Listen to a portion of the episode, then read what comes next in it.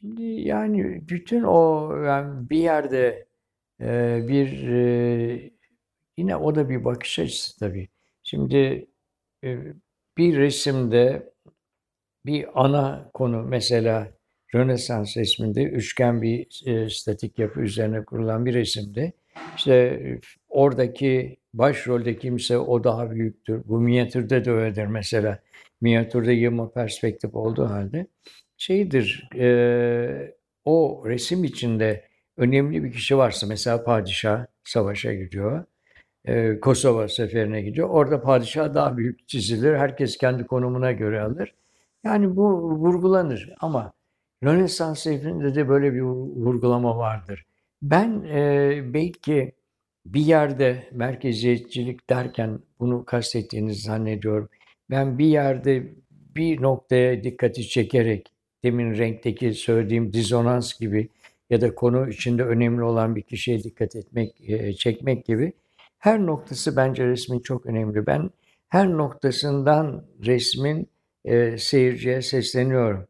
Bunun için e, geniş bir alanda her küçük ayrıntı birbirine benzeyen ama çok küçük farklarla ayrılan tıpkı nefes almak gibi günlerin birbirinin aynı olmasına karşın hepsinin farklı bir e, havası, atmosferi, rengi o, olmasındaki gibi nefes alıştaki farklılıklar gibi çok birbirine benzeyen ama küçük ayrılıklarla e, birbirinden ayırt edilebilen nesneleri yan yana getirerek e, orada bir ritim yakalamaya çalışıyorum. O ritmin araçları olan o biçimler belki birbirini tekrar ettikleri zaman o ritmi, o özü yakalıyorlar ve benim o özü yakalamam için bir tek nokta bana yetmez. Çok nokta lazım. Onlar yan yana gelsin.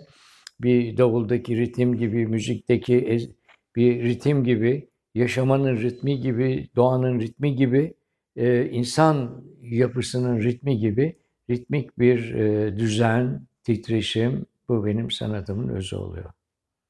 Hatta son sergisimin adı da Doğanın Ritmiydi. Yani bu e, sanat anlayışıma çok denk düşen bir e, isimdi bu.